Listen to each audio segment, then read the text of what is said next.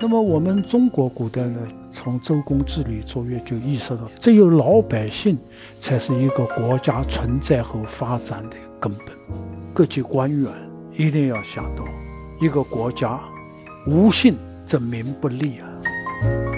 人类社会它发展的一个终极的目标，应该是天下为公的大同世界。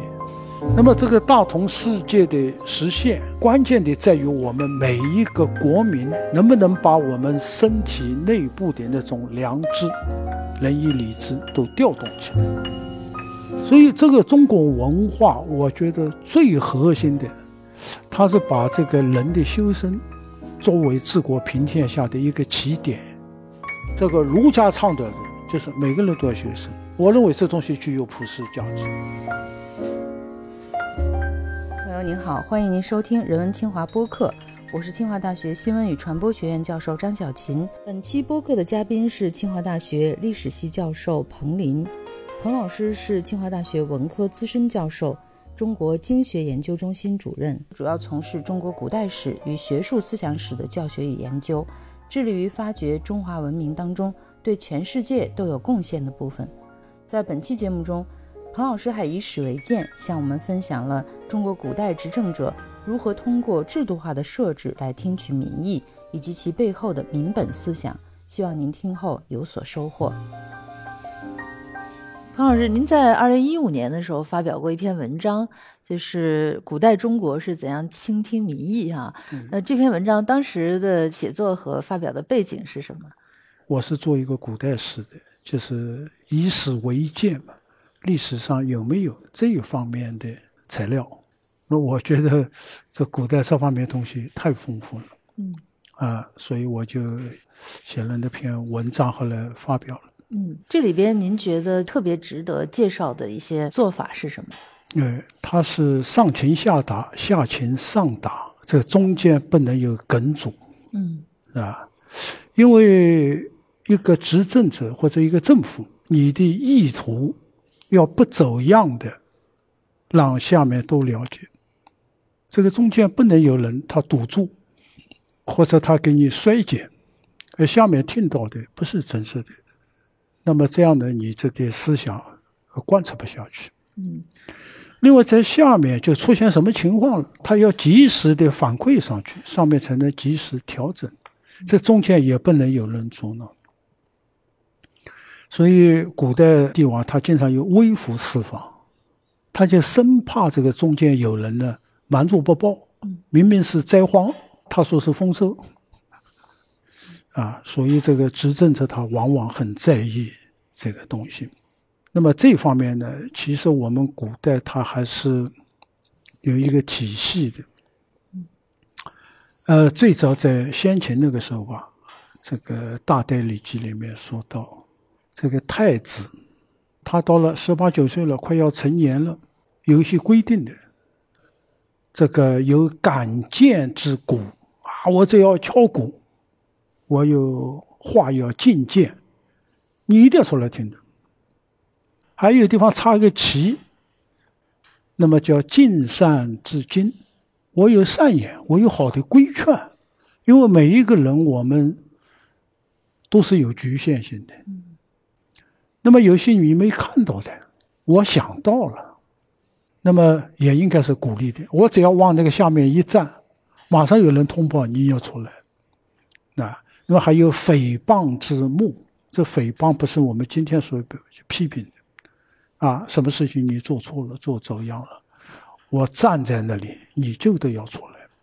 嗯，啊，这个是作为一个制度建设，你不能回避，你不能打马虎眼。就它成为一种制度化的设置。哎、嗯呃，对，所以这个就反映了这个古代的上层，他特别害怕听不到真实的情况，所以这个太子，因为他将来是接班人，他除了白天要学习，要懂道理，怎么去治国平天下，晚上还有一些鼓，就是古代那个奏乐器啊，唱歌，他往往是盲人，因为他的听觉特别好。他们会给你传民间的民谣，啊，就是告诉你啊，这个老百姓里面有这样的勾了，他即使要派人去了解，因为这是反映民情的。如果你鸵鸟政策，你装作不知道，那么最后呢，要酿成大祸。商纣王就是这样，是吧？他只听到好的，他听不到批评。嗯，您讲到这个，就古代这些倾听民意的途径哈，嗯，呃，而且用制度化的方式把它固定下来，那是不是也跟中国古代很早就有一个民本思想是有关系的？嗯，哎，你这个说的很对啊，因为中国文化跟西方文化一个最根本的区别，就西方它是宗教文化，神本，哎哎，那它有个上帝的，这个上帝，它是高居于所有的事物之上的，啊，它是一个一，你们是多，啊，这两个东西它是不能替换的，啊。那么我们中国古代呢，从这个周公治理卓越就意识到，只有老百姓才是一个国家存在和发展的根本。嗯，您在很多书和文章当中都引用过周公的一些话哈，就是呃，人与水无见，当与民见，就是要以民为见。呃、上书里面的作为镜子，嗯，我干得好不好，在镜子里看不出来，那就我就以民为见。嗯、您引用过这句话哈，就是民之所欲，天必从之啊。就是虽然天和人也是合一的，但是还是往民的这个方向上合一。对，对，这个里面有一些很有意思的事情。就是在周以前，这个人呢、啊、都认为天呢、啊、是一个不可测、不可知，啊，一个很神秘的力量。那么到后来，这个周呢，他了不起的呢，他没有放弃对于天这样一个最崇高、最神圣的理念，自然崇拜神。哎哎哎，但是他把民意实际上等同了，对不对？天视之我民视，所以有人看这天有眼睛吗？我做坏事，他怎么看得到？老百姓看到什么，天就看到什么。民之所欲，老百姓想要谁完蛋，那老天爷一定会顺从的。啊，这个很高明。以前是小民匍匐在神明脚下的，他现在有民和本，民意跟天意不矛盾。民意一定是体现了天意，天意一定通过民意来表达。所以这个就跟宗教的那个思想是完全不同的。哎，完全不同了。那怎么会在这么早的时候，就在周公那个年代哈，对，中国就会有这么成熟的民本思想呢？哎，所以有一个说法，中国文化是早熟的。嗯，现在很多人一讲希腊就凌驾在全世界之上，其实希腊一直到我们战国时代，它还在神话时代。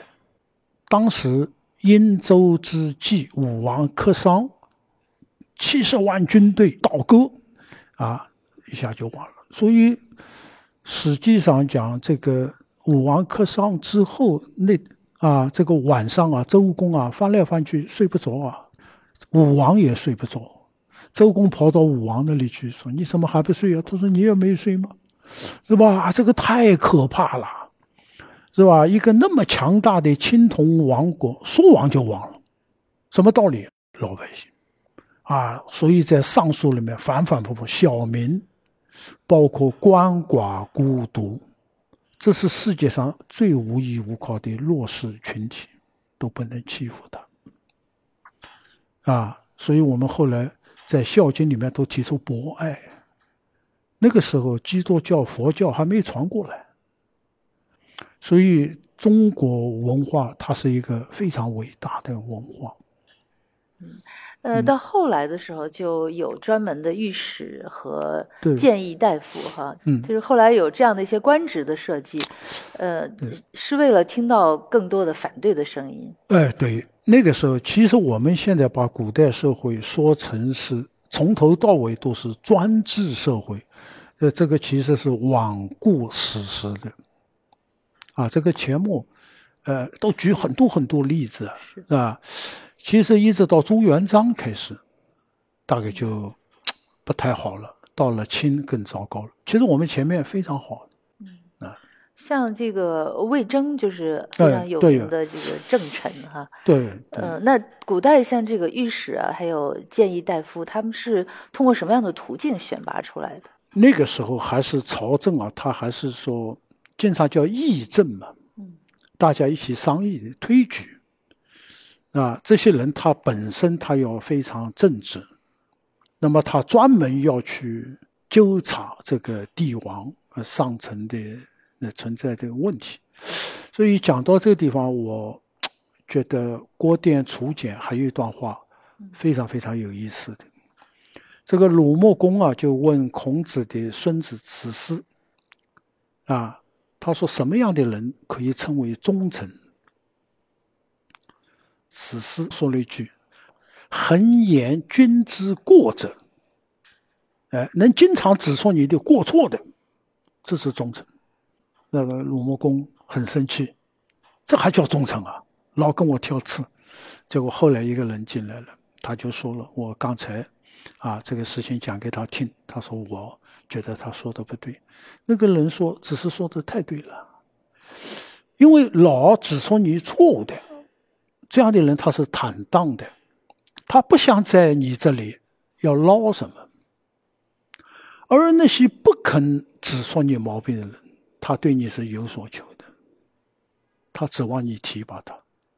哎，你看我们古代这种励志或者是啊这个德治这个思想很彻底的，呃，因为给他的职责就是这样嘛。你在《汉书》里面有一个叫汲黯是吧？一个人也是很有名的一个官，汉武帝有一次上朝啊，这个汲黯呢就当着大臣的面啊。严厉地批评汉武帝，汉武帝气得拂袖而去啊！后来下面的人吓坏了，说都是你惹的祸，你看你怎么办？他说我没错啊，是吧？这个政府弄我们这些官员，就是希望我们能够啊纠错补过，使皇上少犯错误。如果我们都不说，那还要我们干嘛呢？因为这些人他是坦荡的。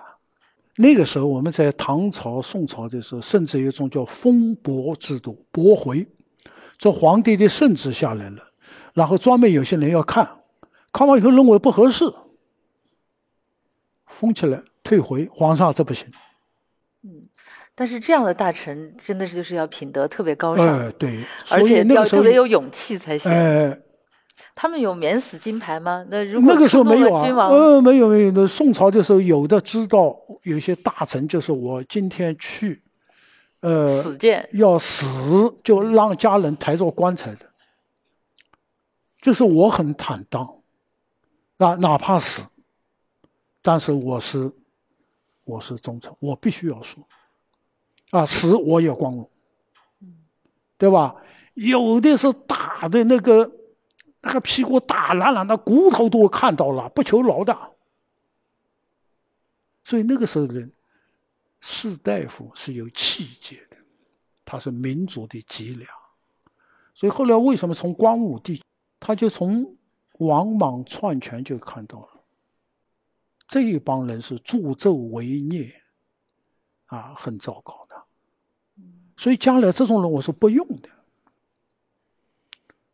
那这里边有多少是来自制度的力量？就是说我就设置了这样的职位，你的职责就是要批评君王的、嗯、有多少是来自于这个大臣本身的个人品格的、呃、多有吧多有吧、嗯、就是两个段它总是互相激荡，呃，相辅相成，相得益彰。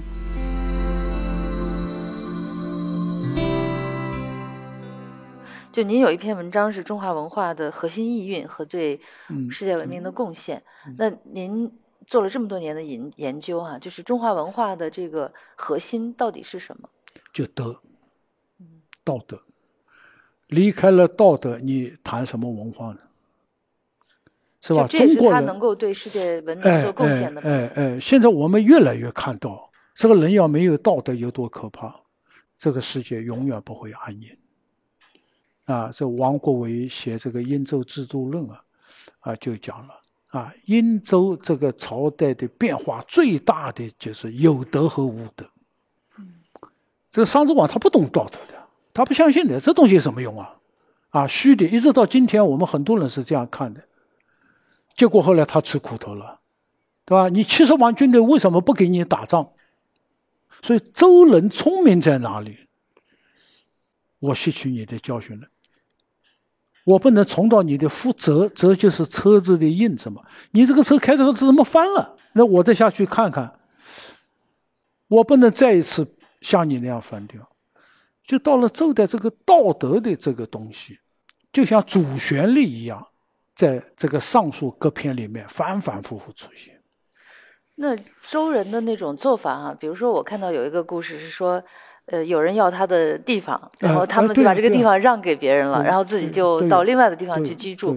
那这个有可行性吗？这就不是拱手相让？哎哎，哎，就是啊，就是啊。但是我这样得到了民心啊，啊，所有的老百姓他愿意跟着我。我如果不让，我让我把老百姓组织起来跟你打，那死的是老百姓。他当时这种仁爱之心，就不愿意把你们赶着去打仗，他要就给他们。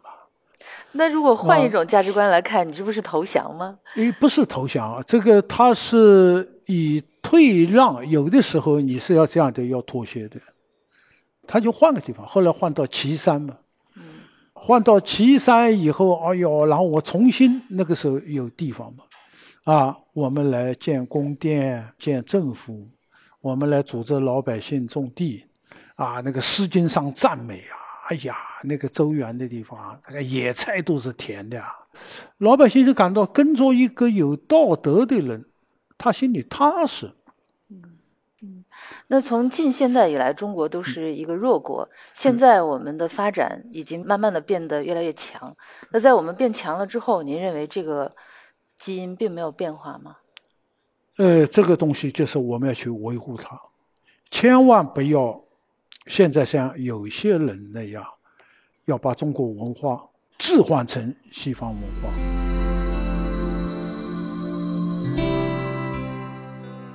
我看到您在这本书里提到，就是您特别喜欢的这个儒刑这篇，对对，特别好，啊、是《礼记》儒刑。呃，为什么对这篇会就是格外的喜欢？因为这篇的内容啊很特别，就是孔子曾经怀抱着救国的理想，周游列国，结果没有人采纳他的意见，所以晚年他回到了鲁国。那么鲁哀公呢见了他，就有一点打趣啊，哎呦，你穿这么一身啊，你们儒者都穿这样的衣服啊。孔子就挺不高兴啊，你看到我怎么跟我聊这种话题呢？你应该我向我请教国家怎么治理，这才是我的长处。鲁穆公说，哦，那你就跟我讲讲儒刑吧，一个儒应该要有什么样的德行。嗯，这儒刑分了十五个方面，十五条。哦，哎，哎呀，这个每一条叫做掷地有声啊。你比方说里面讲到一个儒啊，每时每刻都在努力的学习。因为士农工商四民，我们古代是四民社会，士是其中唯一的一个不要种地不要做工这样一个群体。那么这个群体你靠什么东西来服务社会？是靠知识。所以我要日夜勤学，以待问，等待这帝王来向我讨教国家应该怎么治理。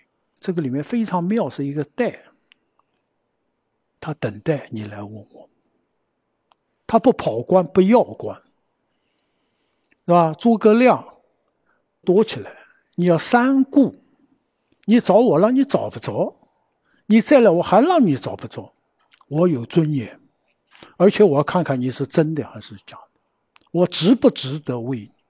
那这个士相当于知识分子的意思吗？哎哎，就是一个士应该有独立特性，应该要有自己的头脑啊！里面说到很多，包括冬夏不争，什么阴阳之道啊，啊，也很有意思。就是说你这个生命要珍惜，这个珍惜不是怕死，这个生命要用到它最应该用的时候，那个时候需要用你了，你赴汤蹈火，你要上去。所以他们往往也是忍辱负重，您讲到就是特别喜欢读儒行，对，而且每次读的时候都能够从中汲取很多精神力量。哎、那是一种什么样的精神力量？哎呦，刚毅，你就觉得什么叫自大自公，什么叫浩然之气？你读完以后，你自己就会觉得元气充盈啊。其实我们讲儒啊，以前有的人把它曲解啊，有的说是死了人啊，办丧事捶捶打打的；有的人说这个儒啊，把人字旁去掉，加个竖心旁啊，是非常软弱的啊，这全是误读。所以儒行这一边在宋朝那个时候，宋辽金元啊，那个局势非常复杂，变幻不断啊，那个时候国家特别要砥砺这个士大夫的精神，所以那时候考上进士的人，这皇帝亲自都要送一篇儒行。抗日战争的时候，章太炎就说，此时此刻我们所有的人应该读儒行，你们缺的是这样一种一种东西，所以你的生命是黯然无光的。对，是有的时候也好像充满了一种呃对人的一种敬仰啊。啊，我说这个中国文化它流淌在我们生活里面，你往往不知道啊。比方说我说你们四年大学毕业拿的学位是什么？学士。嗯，你再读三年是硕士，你再读三年是博士，你一生最高的学衔是院士还是士。我说很可惜啊，我们不做这个什么是士的教育。我在课堂上把陈寅恪那个碑文打出来，一开头士字读书治学，不是普通的人，士是有志于追求真理的。所以每一个拿到这个学士、硕士、博士证的人都应该掂量掂量这个士的分量。哎哎，你配不配？你可能只是一个技术的一个一个资历，可是这个里面有垫底的东西是士。嗯，那有什么样特征的人才可以称为是士呢？呃，一个我觉得要看他的学识，另外一个要看他的表现。因为这些东西你读懂了，你的气象是不一样的，这个装不出来的。你所关注的，你所忧虑的，你不是那个一亩三分地，你所忧虑的是整个国家天下。那我们今天应该呼唤士这种人格担当吗？哎，就担当，就这个东西一定要说清楚，这种担当这种心态是干净的，不是说我要卖弄一个什么姿态，然后我要博得功名利禄，啊，国家精神看谁？国士嘛，对不对？国家有危难了，你站出来，嗯，呃，你能挽狂澜于既倒。梁启超在我们清华做一个讲演，君子，他里面也不是清，为什么办清华？要培养君子。中国特别需要君子，是在现在于今亦极啊，这是尤其需要君子，因为那是国难当头。那现在有人把像钟南山这样的人称为国士，嗯，您觉得是合适的吗？呃我觉得呃、我觉得你看看老百姓的反应就知道啊，因为当时非典的时候，很多人由于各种原因不敢说真话，但是人家那个时候就敢于直言，这个直言是一个士的一个品格。所以现在钟南山讲什么什么什么，老百姓基本上没什么怀疑的，是吧？因为大家知道这个人他是有操守的。那为什么还有君子儒、小人儒这样的说法？哎，当然，这个我们今天讲到在汉代的时候啊，私儒很盛，嗯，但是呢，大义未达，是吧？就是把这个儒家这东西拿来讨生活，作为一种职业，这种他说一套做一套。那所以小人儒就是用经典来谋生的，哎哎哎、谋生啊！我们现在很多的知识分子，就像荀子批评的，他这个读书呢，这个入于耳，出于口，他不过心的啊，他听到了，马上他就贩卖。所以荀子讲，你做的这个学问只有四寸那么大一个地方啊，你是弃次男子，一定要体现在身上。所以这个中国文化，我觉得最核心的，它是把这个人的修身作为治国平天下的一个起点，一个核心。如果只读书不修身，这书白读了，知而不行，等于不知，对吧？你读了那么多书，结果你跟人家分不出来，你没有气象，你没有担当，书就白念啊。我们这读书呢有三个层次，第一个是要做人，第二个啊要做君子，嗯，第三个要做圣贤。呃，所以人他总是怀揣着这样一种非常高尚的理想，规划自己的人生啊，人是干净的，不走下山了啊，犯言直谏。像我们这些人读史书，实际上是要以史为鉴的。靠一己之力能做到吗？哎，你你要看这个，就是历史给了你一个多大的空间，给了你一个什么样的机遇。所以那个时候呢，你看司马光，哎呀，真是可歌可泣啊！那个当时的人对司马光喜欢到什么程度呢？犯了一个错误，就觉得没有脸见他，啊，很担心我这个错误会被司马光知道。其实在汉代就是，你哪怕打我一顿，你罚我，但是你别让我最喜欢的人知道。就是这也有偶像的力量。呃，有偶像的。他呢还死的时候，那个老百姓洛阳罢市啊，不经商了，为什么要送行，要去吊唁？所以一个人要活到这个份上，他就是不朽的。我们现在就是鲁迅批评的，越是无赖越想不朽。这个钱穆讲，这个士大夫是中国文化里面最特殊的一个流品，它不是一个阶级，是吧？它在知识分子里面，在政府里面，甚至在商人里面，呃，在各行各业，它都有一些这样有理想、有抱负、有人品，能够勇往直前、赴汤蹈火。但现在我们不提倡这些东西，所以这个没有气象，你不提倡就变成王莽那个时候了。那这里边就有一个人格理想，是吧？对对，你对自己有期待，你是要做一个什么样的人？当然我们也不是说懂了一个道理马上我就变成一个圣贤，这个人身上中还是有很多惰性，像鲁迅讲的，时时刻刻解剖自己，憎恨自己灵魂里的鬼气。那您所向往的这种理想人格啊，呃，可以用什么来概括呢？以天下为己任。以天下为己任。嗯、对，把天下的兴和亡作为自己人生的一个任务，你是为了这个活着的，你不那么猥琐的，你一天到晚老想着自己要升官、要发财、要纸醉金迷。你如果做一个这样的人，就不是读书人。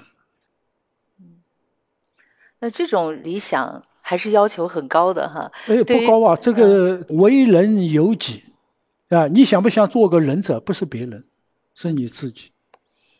你做了这个吃亏了干什么了？你不要埋怨啊！你想做个仁者，最后成就了仁者，但是呢，你在其他地方你损失了，过了清贫的日子。这不是你自己需要的吗？求人得人，又何怨焉？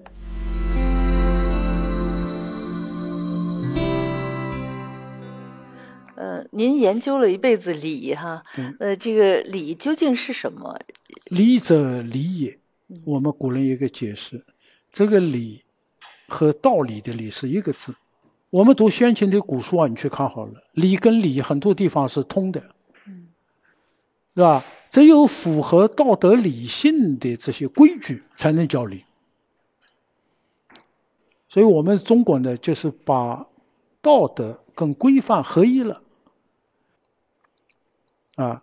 所以前目就讲中国文化的核心就是理。梁启超说西方是法治，中国是礼治。曾国藩说修身齐家治国平天下，一秉护礼。司马光就讲呢啊，齐家莫如礼，治国平天下，我们就是礼治啊。是吧？对，可以给我们介绍一下、嗯、人与自然的关系，政府与民众的关系，人和人的关系，人自身身与心的关系，身与心的关系。哎，你可以给我们讲讲这四种关系。呃，就是啊，你去看看古代那个礼制的建设，国家制度的建设，都根据道德理性的。政府的最高层面，它叫制度。我们制度都是理啊，好的制度。建立一个好的制度叫治理卓越，好的制度坏了变成坏的制度了，叫礼崩乐坏。我们跟自然怎么相处也是理啊。嗯，你比方说到了春天，不能砍树，不能捕捉怀了孕的兽，不能掏鸟窝，这个在中国里面都是作为理。所以中国这个人的人啊，他爱万物的，嗯，爱自然，爱这种生命。嗯，然后第三个方面，呃，我们人跟人之间的关系，没有理，我们怎么和谐，怎么尊重呢？那么这种内心的尊重，我是要让你感受到。我怎么让你感受到？就是有理。啊，等下出门了，我说你请，这我对你尊重。有这个跟没这个，这是不一样的。没有这个东西跟禽兽有什么两样，对不对？人跟人要有理，他才能和谐。现在我们喊了一个和谐的口号，可是下面没有理啊。那么自我更不用说了、啊、第四个方面是人自身的、哎哎、身与心的、哎哎哎、什么，对吧？我们要用理来约束自己。中国人不太赞成光是法律，因为那是他律，你没有自觉，所以要压制你。这个自律是由良知生发出来的啊。那现在的你管住你自己，不就是理吗？嗯，那现在的中国还有理吗？呃，没有了吗？所以我们才现在不断的要到处讲演呢。我们要呼吁啊，啊，因为我们一百多年批这个东西，说它是吃人的、杀人的。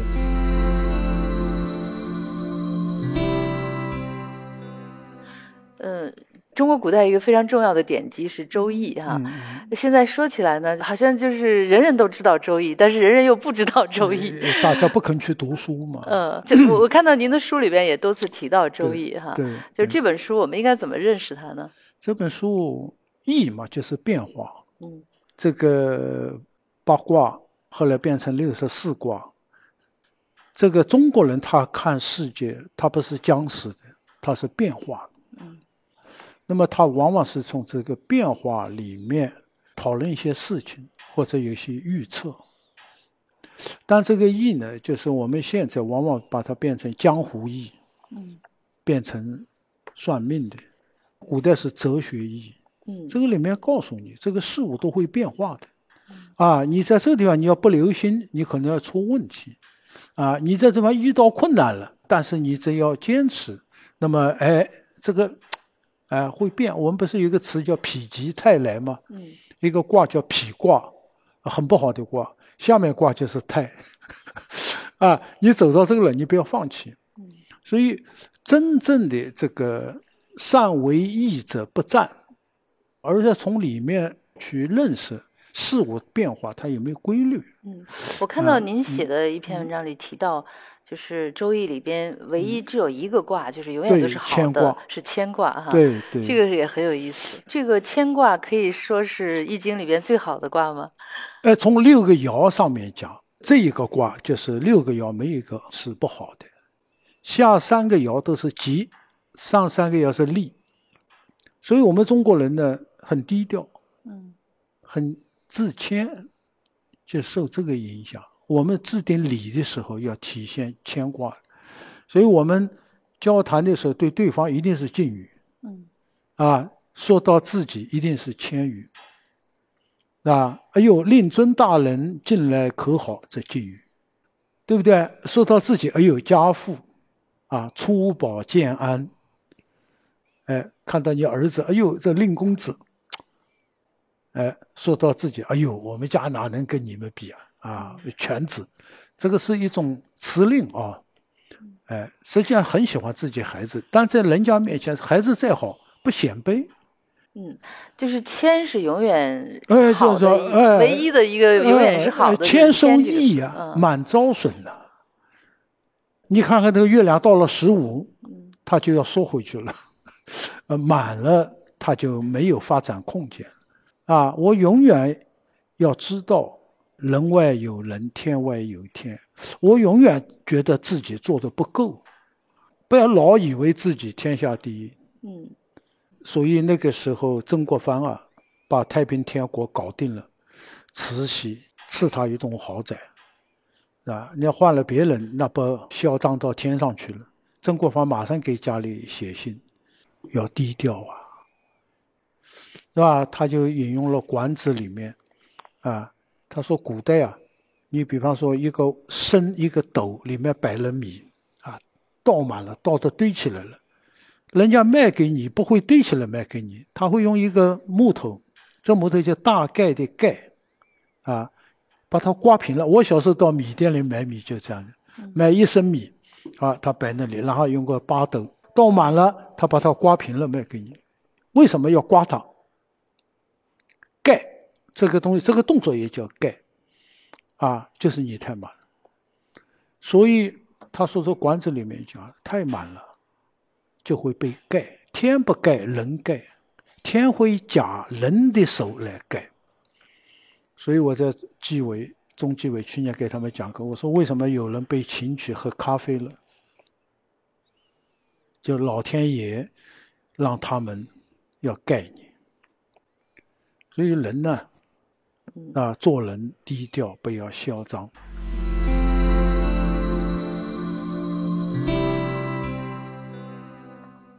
呃，您在有一次的这个儒学大会上讲到中国和世界的这个关系，就是中国能不能够把自己的文化作为一种独特的模式哈、啊、呈现给世界。嗯、呃就现在是有这样的一种必要性。对呀、啊，因为人类文明是多元的、嗯、我们中国文化不是西方文化的分店，所以我们现在我要体会东西方文化之争，说到根上就是我们能不能给人类提供一种跟西方文化不太一样的发展之路。您指的这个模式不是从制度的角度、嗯、而是从文化的角度。呃都有啊，呃呃它文化也包含了制度、嗯、是吧？那么我们一个基本的呢，就是说人类社会它发展的一个终极的目标应该是天下为公的大同世界。那么这个大同世界的实现啊，关键的在于我们每一个国民能不能把我们身体内部的那种良知都调动起来。我们历史上反对侵略的，反对暴政。你秦始皇他搞了一个那么大的帝国，但他是靠暴力，所以我们历史上不喜欢他的，我们批评他。我们中国人是希望把自己做好，远人不服，修文德以来之。这文王只有一百里的地嘛，啊，商纣王他是广有天下的。这个里面关键是，哎，商纣王你昏庸失德，呃，失德老百姓不喜欢，所以文王那个时候，哎呦，天下的一些人呐、啊，都来归往他，三分天下有其二。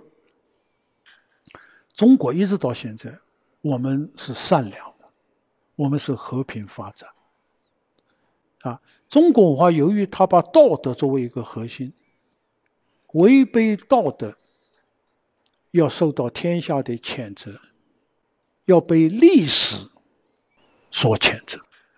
就您认为中国、嗯、呃未来一定是以一种和平的方式，哎，那当然，来自立于世界民族之林哈，哎啊啊，这个是由它的文化所决定的，哎，对啊。那这里边的逻辑是什么呢？那文化不是会变吗？既然中国已经发展到今天这种程度了，哎这个哎哎，它还是会维持原来那种文化所赋予它的东西吗？哎，任何一种文化，一个理想的东西，它都不是一帆风顺的。嗯，你就喜欢柏拉图好了，他的东西呃，你就实现了。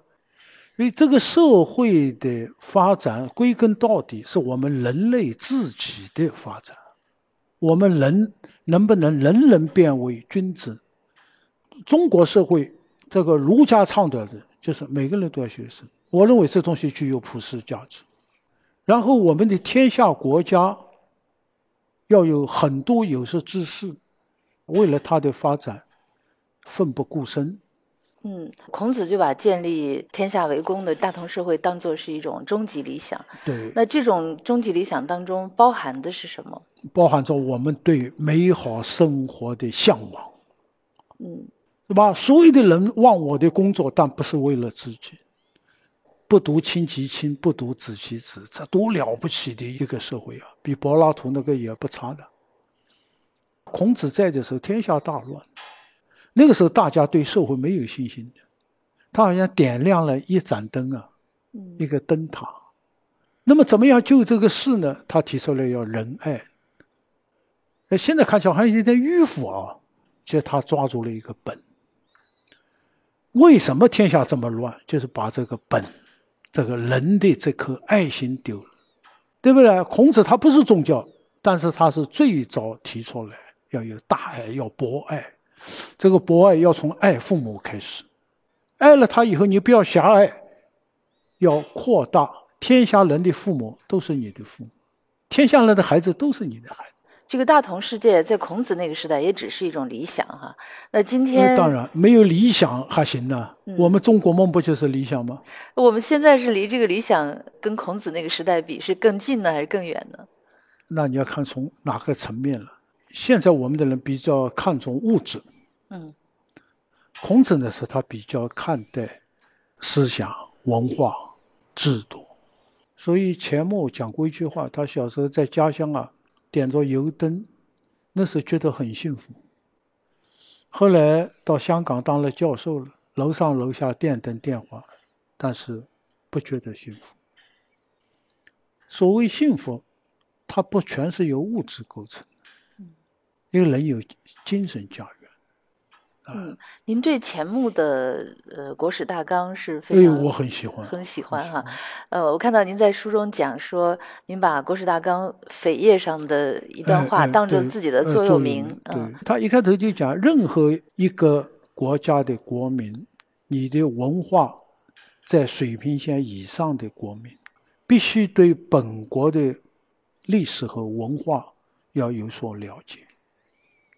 因为这个文化它是你的，像母亲一样，它是母文化。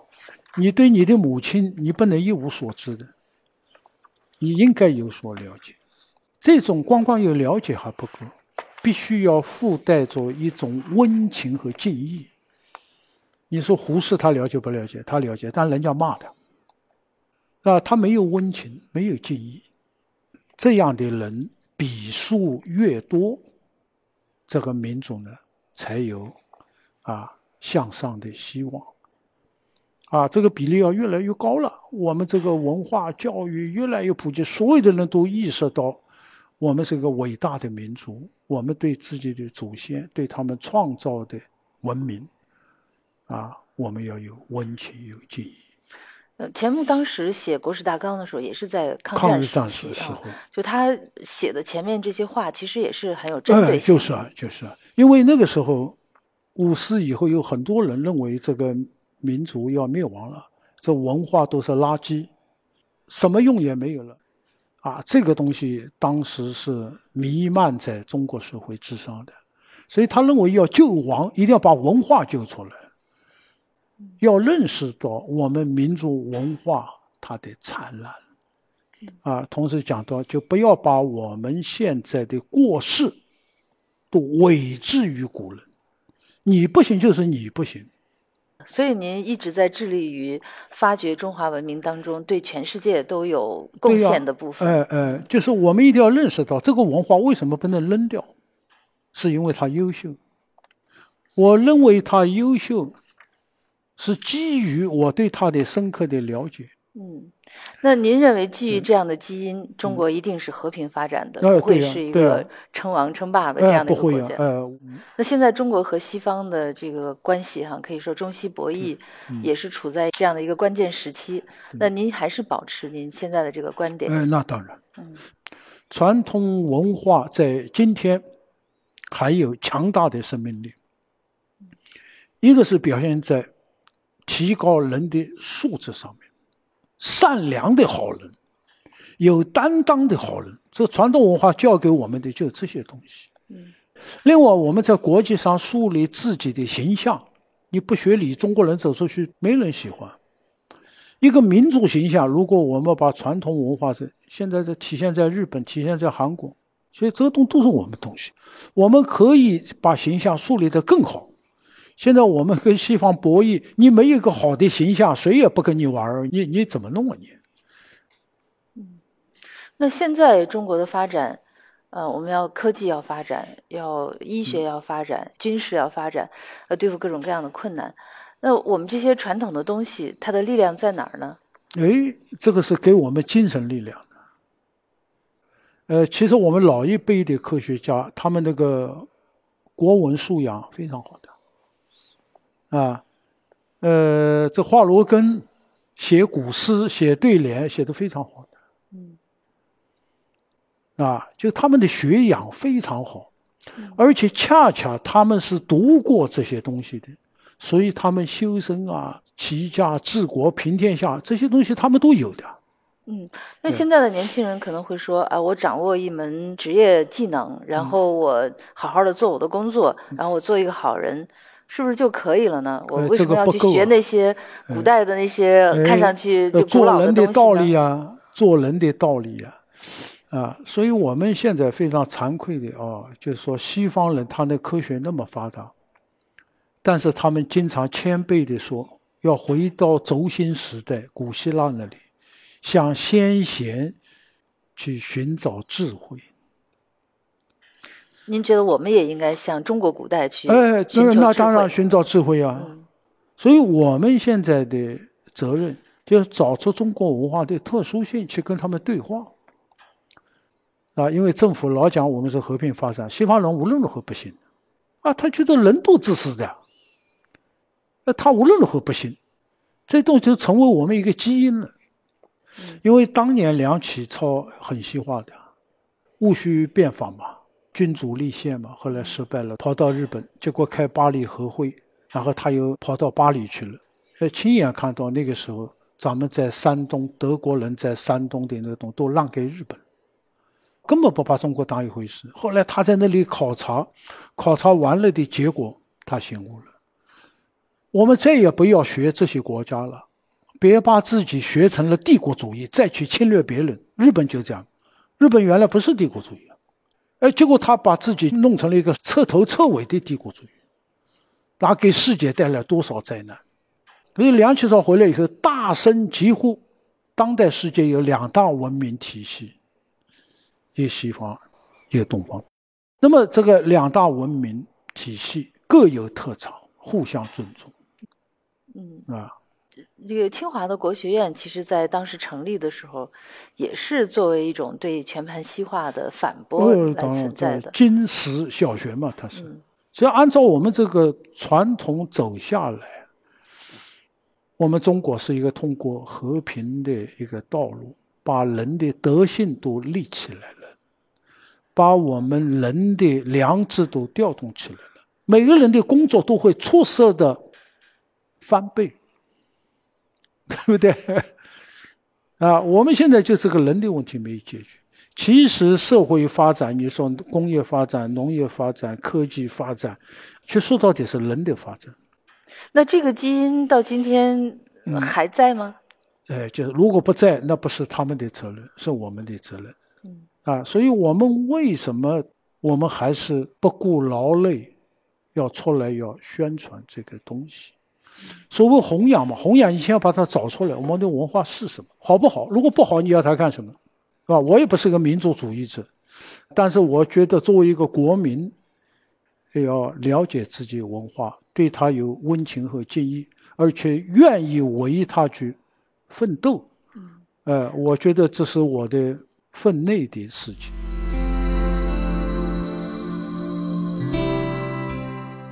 这次在防疫过程当中，有日本的捐献的东西啊，过来写的很多古代的诗词，嗯、然后就、呃、很多中国人认为自己很惭愧。呃，就是、啊啊、不知道您对这个事情怎么看？呃呃、恰恰这证明了这个文化它还有生命力啊。嗯，对不对？为什么写个加油啊？这个加油，那个加油，大家看了以后引不起那样一种感慨。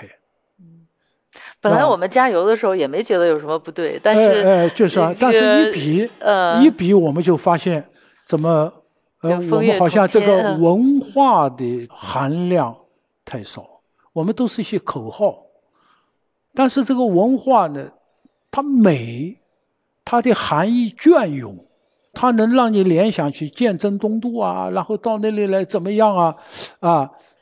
他送东西是希望两国人民要互相理解，互相支持。所以后来我看我们驻韩国大使弄了一个卡车，运了好多口罩到大邱去，这个上面写了崔致远的诗句吧，很优秀的一个韩国学者到中国来，科举考试考上进士了，后来还做官呢、啊、在我们江苏扬州啊，现在那个地方还给他建过纪念馆。后来又父亲老了，然后呢又回去了。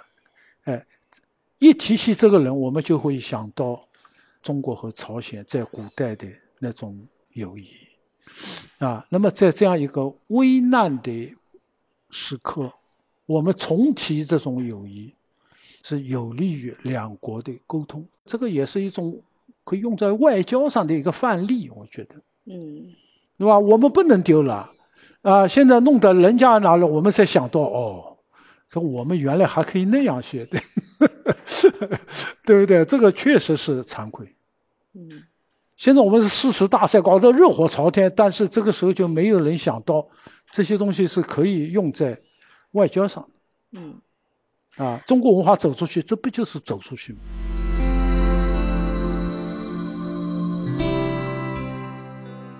今年这个非常严重的疫情哈、啊，嗯，可以说大家都经历了一个很特别的春天。那您作为一个学者，在这个春天里边最关心的事情是什么？对，那当然是疫情了。呃，我们就深感啊，我们人类面对的这个问题，需要我们解决的问题太多啊。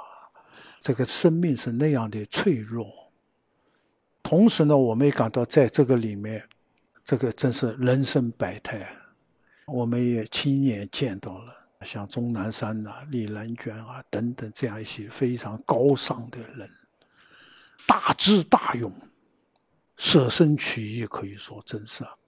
呃，如果说要从中汲取一些什么样的教训给后人的话，您觉得应该是什么？我觉得取信于民吧。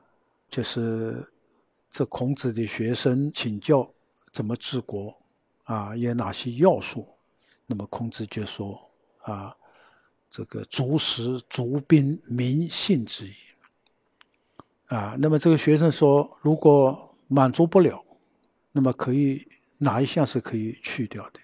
那么他说足兵，那个武器没，但是老百姓有充足的粮食，他还是可以活着。那么这个学生又矫情了，如果这两项都满足不了，哪一项是必须留的？呃，他说足食都可以去掉，但是老百姓对我们的信任，这一条坚决不能去掉。呃，所以这个我们兵可以没有，粮食都可以没有，呃呃可以没有，但是老百姓，呃，以前我体会不深，经过这个事情我才体会到，啊。我们在任何时候说话，老百姓要信，那么我们再大的困难都能克服。要是你说的话老是被推翻，这东西很糟糕啊！啊，所以为什么我觉得钟南山、李兰娟这些人了不起？民信之意，老百姓相信他们啊！所以我们各级官员一定要想到，一个国家无信则民不立啊！当然这个我我想里面的原因很复杂，世卫的那个总干事也说了，因为政策一出来我们不知道是个什么东西，它会不会传染，它是一个什么情况我们不清楚啊。现在国外不也是有这个问题吗？手忙脚乱，手足无措，不知道怎么应对，这是犯一些错误啊，这个也是在情理之中的，但是一定要说真话，说真话天塌不下来，是吧？从非典到现在，我觉得这个教训，不管怎么样，我们遇到有多大的困难，多严重的问题啊，我们一定要让老百姓觉得我们是绝对可靠的啊！通过这个事，我才感到一旦失去信任啊，问题就大了。本期播客内容到这里就结束了，感谢您的收听。我们的播客节目《人文清华》已经在喜马拉雅、小宇宙 A P P 等各大播客平台上线了，欢迎大家订阅收听。谢谢大家，咱们下期节目再见。